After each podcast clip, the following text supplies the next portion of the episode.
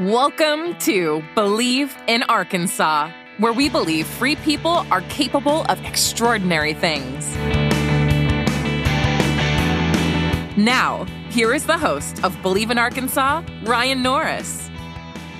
Welcome back, everyone, to another segment of Believe in Arkansas, where we believe that free people are capable of extraordinary things it is just fascinating again as I get to travel the state of Arkansas to meet all of these bright minds out there that have great ideas about how they can improve our state.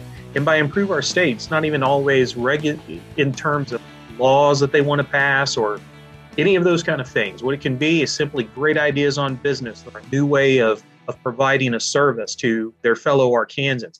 And when you really look at it and you calculate the number of problems that business solves for us in the course of our lives, you know, on a daily basis, a weekly basis, etc. I mean, they help us provide us transportation. Business helps us keep our cars cars running, keep our cars clean. They, uh, you know, business helps keep my my laundry uh, taken care of. It's just they keep us fed. It's amazing the problems that free enterprise and business are able to solve for everyday citizens. And it's a it's an awesome awesome responsibility that they kind of have too because they've got to keep everybody uh, excited about their product or about their service or else they go away. But it's really difficult to start businesses uh, you know in in general.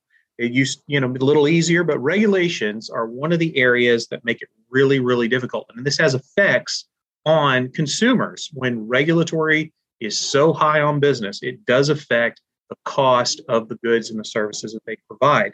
And that means that we get limited quality or quantity, not quality, but limited quantity at times of those goods and services. So, for example, in uh, a, an article from 2021, May of 2021, the National Association of Home Builders said that at all levels of government regulation, it costs an additional $94,000 on a new single family home build that it makes up about 25% roughly of the cost of a new home is just in regulatory compliances. So that's no additional square footage, that's no additional amenities, no kind of updates.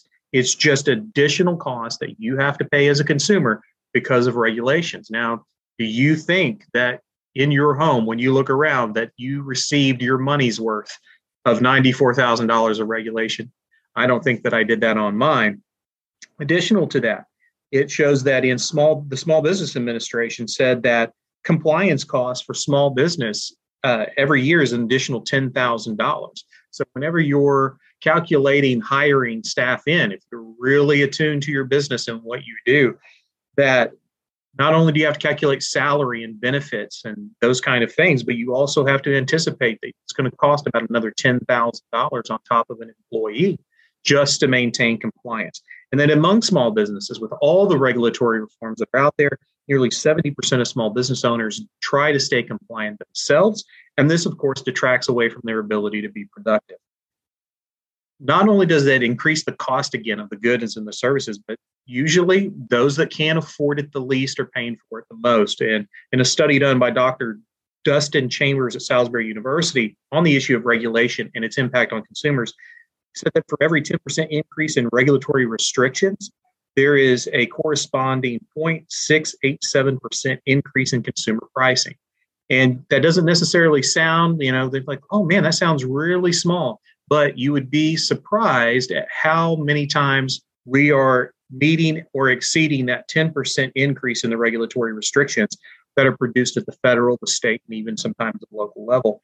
And that low income households they spent about 12% more of their income on heavily regulated items such as electricity, drugs, and uh, medical care.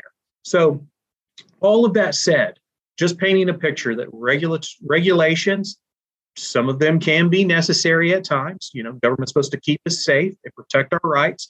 Some of those could be argued to be keeping us safe, but what's necessary and what is not? How does regulation uh, impact our daily lives and what can be kind of done about that, particularly as we look here in Arkansas to become a state, an incubator state, where business wants to come here to start and begin new ideas. And I think that we have someone uh, today who can again uh, enlighten us about regulations and about solutions to the to the massive regulatory environment. So, uh, welcome back, uh, Rees Empey with the Libertas uh, of of Utah, and uh, Rees has been with us before to talk about regulatory sandboxes.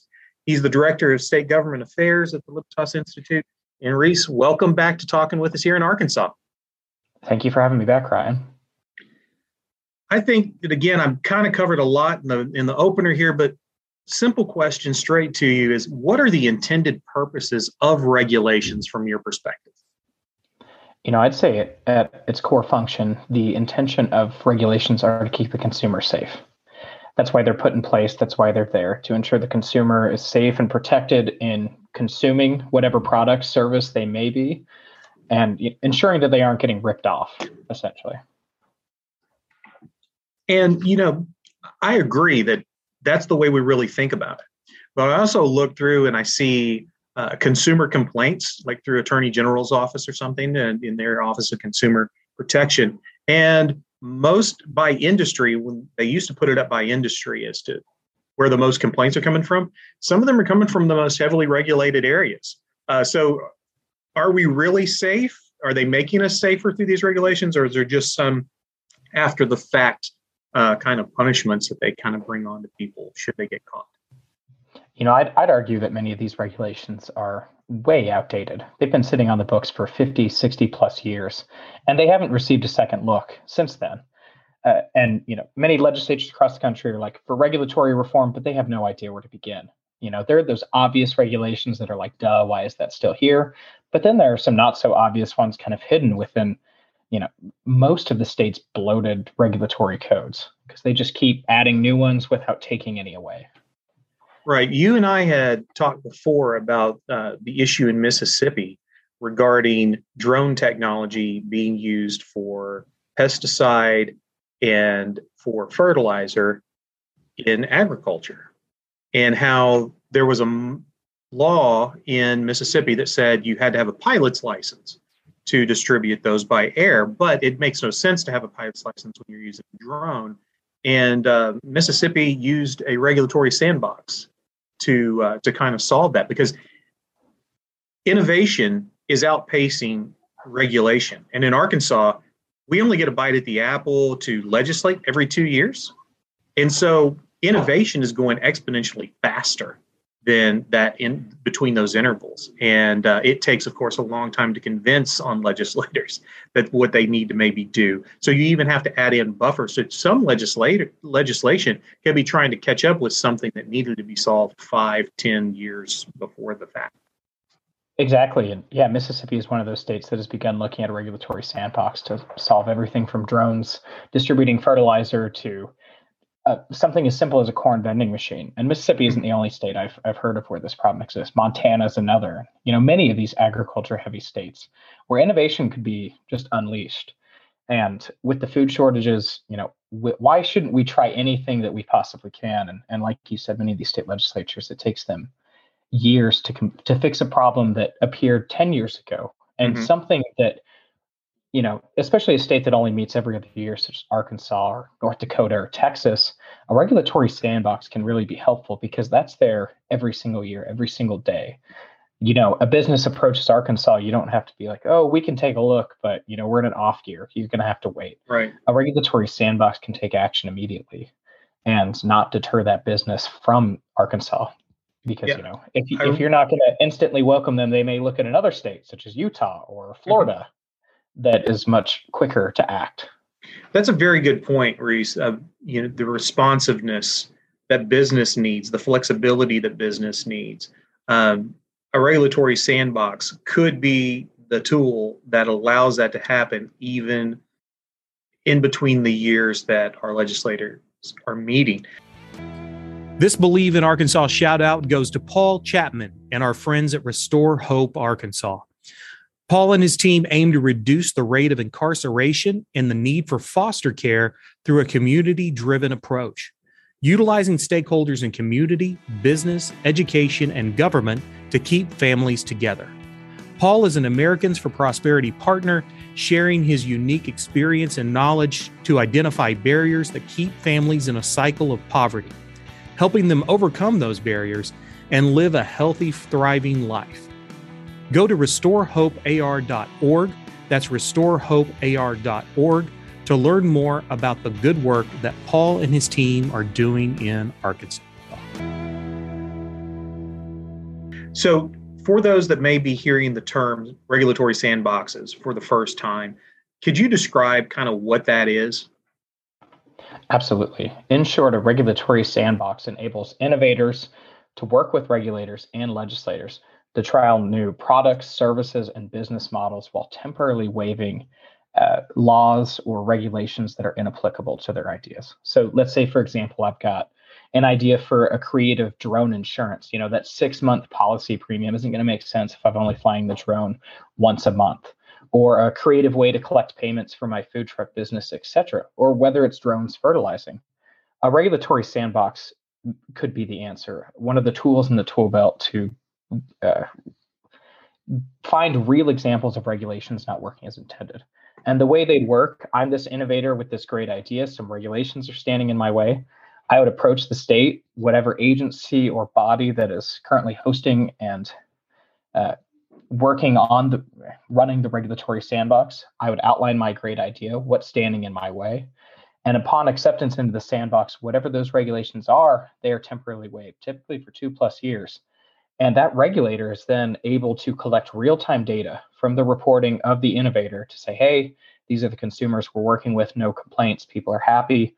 So then at the end of the trial period, ideally that regulator can approach the state legislature, say, hey, these rules and regulations aren't working as intended. Rather, they are stifling and preventing innovation from taking place. And let's say Arkansas in the first place, we need to take action. So then that business can exit the regulatory sandbox and enter the market legally. In other words, it creates this dynamic regulatory reform process that invites the business community to the table to highlight troublesome regulations that are standing in the way of innovation, to work with the regulators and legislators to constantly be reforming the state's regulatory code to better welcome the innovations of tomorrow. I like that a lot. So you you've hit on a couple of, of sandbox areas. We've, we've kind of hit on agriculture and how agri-tech could be useful. A sandbox could be useful. You hit on insurance could be a space to where innovation and sandbox could be useful. What are uh, other areas of industry that may be uh, open or, or require flexibility such that a sandbox would provide? Uh, traditionally, and the very first sandbox that the world saw was financial technologies, which deals with you know cryptocurrency and blockchain. Blockchain creates a digital secure ledger. Uh, that started to creep its way into other industries across the world. And then in 2018, the very first sandbox came to the United States by way of financial technologies or fintech in the state of Arizona. And it started to catch on in other states, implementing fintech sandboxes of their own while also expanding into other industries such as insurance. Um, Arizona then looked at property technologies. The state of Wyoming looked at medical digital innovations. And since then, we've seen states such as Mississippi and Connecticut look at agriculture technology sandboxes, uh, energy technology sandboxes. In my state of Utah, we have implemented a legal services sandbox, which is run by our state Supreme Court. And we also have an education sandbox to it, eh, promote innovation in the classrooms. So, in other words, the sky is the limit, and we want to sandbox everything. And every and any industry, even those that we haven't thought of, deserve welcoming with open arms. Just because we haven't thought of it yet doesn't mean we should prevent it from coming through the front door. Hmm. Let's instead give them a space to trial their their product, their service, their business model, and then create smart regulation after while also chipping away at the burdensome archaic regulations that are sitting on the books currently. So, Rees, with regulatory sandboxes, what is it like with participation and uh, are businesses even being attracted to uh, getting involved with them? So, it's important to note that the United States is still fairly new to the regulatory sandbox. The first one in the world came in 2014 in the United Kingdom, while the first one stateside came in 2018 in Arizona. And also, our split, our federalism creates some other complications between state regulations and federal regulations. However, there are some very good signs of early success. Arizona has had close to a dozen participants as well as Hawaii. West Virginia had a business relocate from Pennsylvania to partake in their fintech sandbox. Utah's Universal Sandbox currently has two participants after just getting off the ground a little under a year ago, while there are a few applicants in, in the hopper and others reaching out with interest. Our legal services sandbox in Utah has just under 60 participants and uh, a handful or a few dozen applicants looking to get into it. And as a result of the states really leading the way, you know, because I'm a strong believer that states are the incubator for innovative policies. Mm-hmm. Uh, in Congress, there have been three regulatory sandbox bills to tackle that the issue at the federal level. Uh, digital tokens is one of them, which deals with the cryptocurrencies. Uh, Senator Mike Lee from Utah introduced a universal regulatory sandbox based on Utah's model that would apply to any and all industries at the federal level. And Senator Marsha Blackburn introduced an agriculture technology sandbox based on Mississippi's. So if we can get, sandboxes at the state level and the federal level, uh, sky is truly the limit. If we can get regulations out of the way on all levels regulatory sandboxes. They're getting a little bit of a dispensation uh, to, to work outside the normal regulatory frameworks. How does that, or is there an impact on consumer protection because of? I would argue that consumer protection is top of mind when running and implementing regulatory sandbox, all the way from the application itself to the trial period. You know, the the business has to approach the sandbox, highlight their great idea, and if that idea is clearly and obviously going to hurt consumers, they aren't going to be allowed in the regulatory sandbox. That's not good for business. It's not good for the regulator either that wants this sandbox to go as smoothly as possible. And while the business is in the sandbox, you know, innovating, interacting with consumers, selling their product, they are reporting to the state sandbox on what's happening. So transparency all the way there's constantly an eye on this business that is you know innovating and operating outside of the box to ensure the, the smoothest possible trial period and that consumers are being protected the entire way. We've talked about uh, florida. We talked about uh, utah what are some other states that have regulatory sandboxes of any size there, there are currently 11 states with regulatory sandboxes uh, Arizona and Utah are the only two, as of right now, to have a universal sandbox that applies to any and all, while everyone from Hawaii to Florida to West Virginia have regulatory sandboxes of their own. So this isn't a red or blue issue. This is a nonpartisan issue. It's creating smart deregulation, smart regulation, while just increasing access to the little guys trying to get onto the market with their innovative product. They're not having to hire high caliber lobbyists or take the government to court. Instead, this is a way for the state to say, hey, we're open to working with you. Come talk to us. We want you to do business and innovate in our state while also increasing access to goods, whether it's financial technologies or banking through fintech. Uh, you know, sky's the limit. Wait, getting regulations out of the way, just as you said in the introduction. You know, less regulations and less compliance costs means cheaper goods getting to the consumers, and this is a way. That, this is one tool to help deliver on that. Right. And so, with 11 states that have already adopted this, I mean, Arkansas needs to be the 12th, in my opinion. I think that we that we would benefit from this. We need an economy that's blowing and going that people know that Arkansas is ready for business. And I think a, a regulatory sandbox would be a signal uh, that that we're serious about that. So, but describe to me from your knowledge, let's say using uh, Utah's, because I believe you're pretty pretty familiar with that one. Uh, I'm a business. I got a business idea. Uh, it's innovative. It's uh, not quite fitting within the regulatory framework that I'm currently in. And how how does that process work for me in say Utah? Yeah. So in Utah, we have we'll just use the universal sandbox. We'll we'll keep education and legal services off. You would approach the office of Reg- the regulatory relief office. Uh, it's Director Dane Ishihara that runs it, and there's a simple application online that you can fill out, or he's very open to being contacted via email, and I can get into that. But you fill out the application. This is my great idea. This these are the regulations that I think are standing in the way. I don't really know where I fit. Can I please have a temporary waiver of these?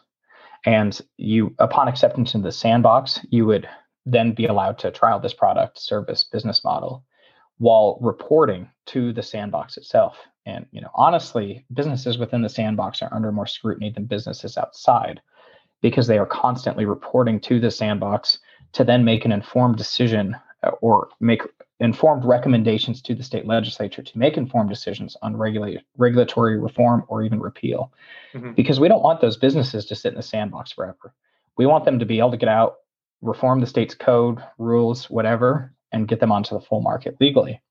And you know, one of the the unsung heroes of the regulatory sandboxes, I'd say, are businesses that don't know where they fit or don't have a grasp on the regulations themselves because it's not so clear. They see the sandbox as almost a, an ally or a safe space to reach out and say, hey, I may be breaking the rules. I don't really know where I fit. I kind of touch on insurance. I touch on, you know, commerce. I don't know who my regulator is. And then through the sandbox, just by talking to them, they find out they're allowed to operate under the state's current regulatory code. They don't need mm-hmm. the sandbox. But that is much cheaper than hiring an attorney to come through the state's regulatory code for you. You know, those billing hours are just ridiculous when you can go straight to this friendly office that wants to sit down and wants you to do business in their state. So the state state economies can benefit from sandboxes.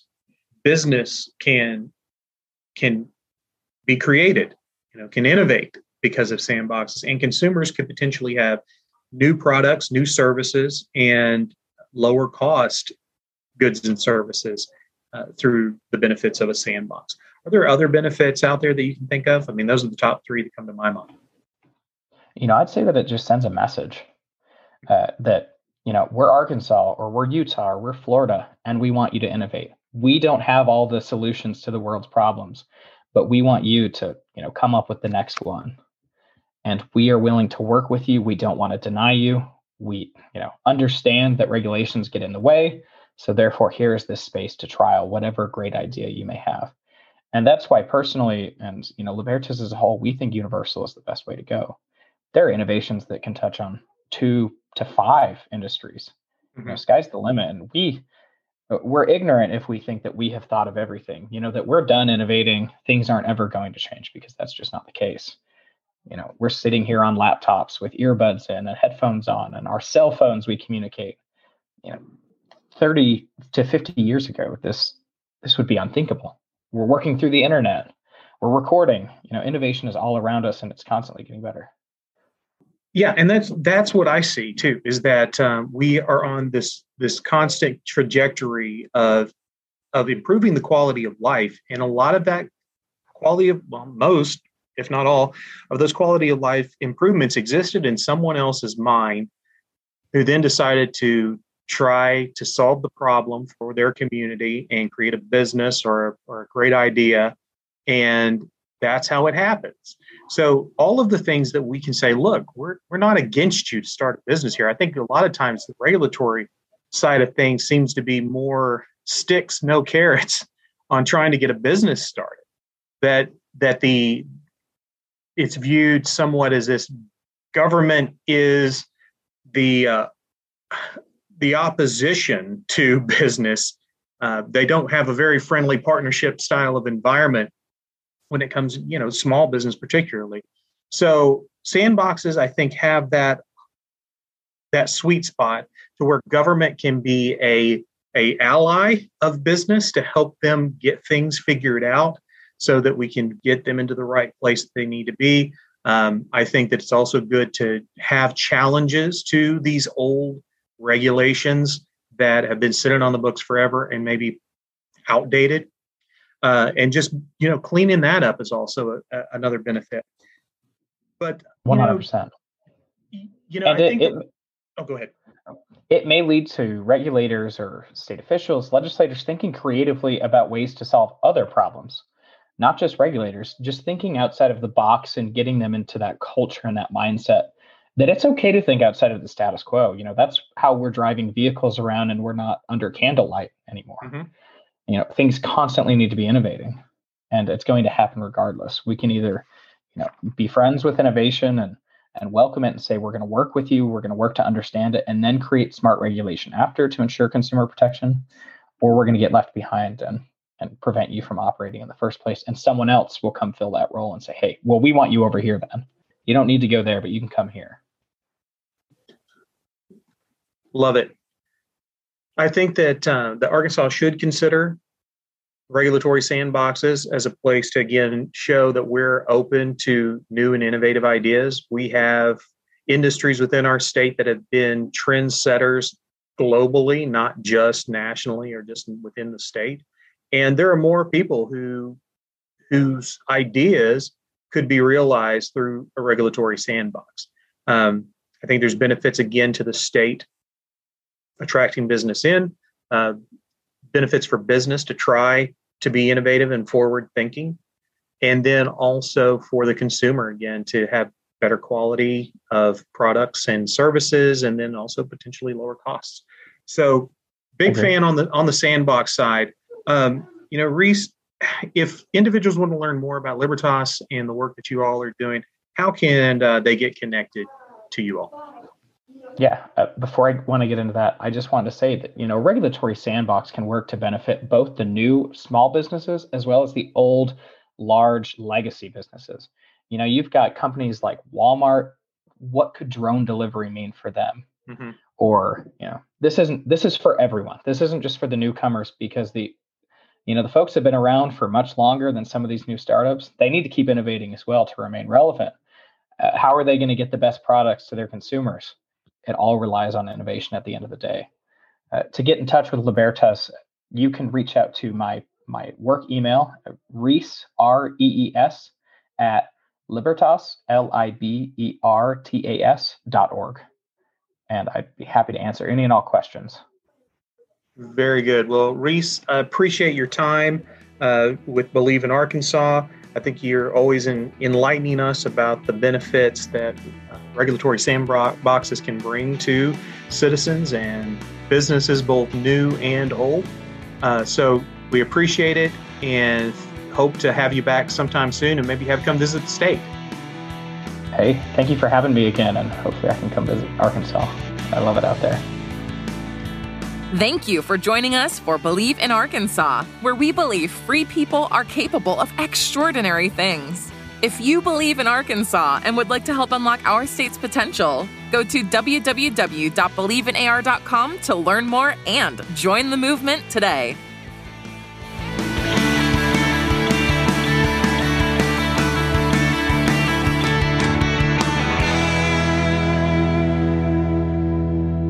We hope you've enjoyed this episode of Believe in Arkansas. Be sure to like, follow, and share.